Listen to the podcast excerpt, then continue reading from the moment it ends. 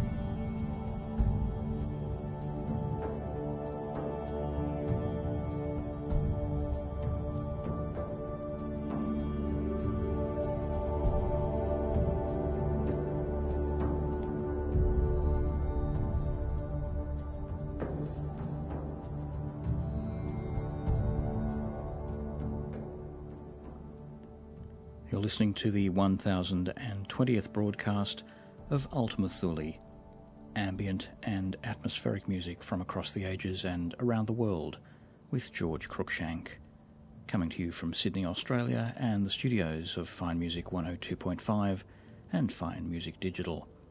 Heard across the continent via the Community Radio Network and around the planet via streaming audio and podcast.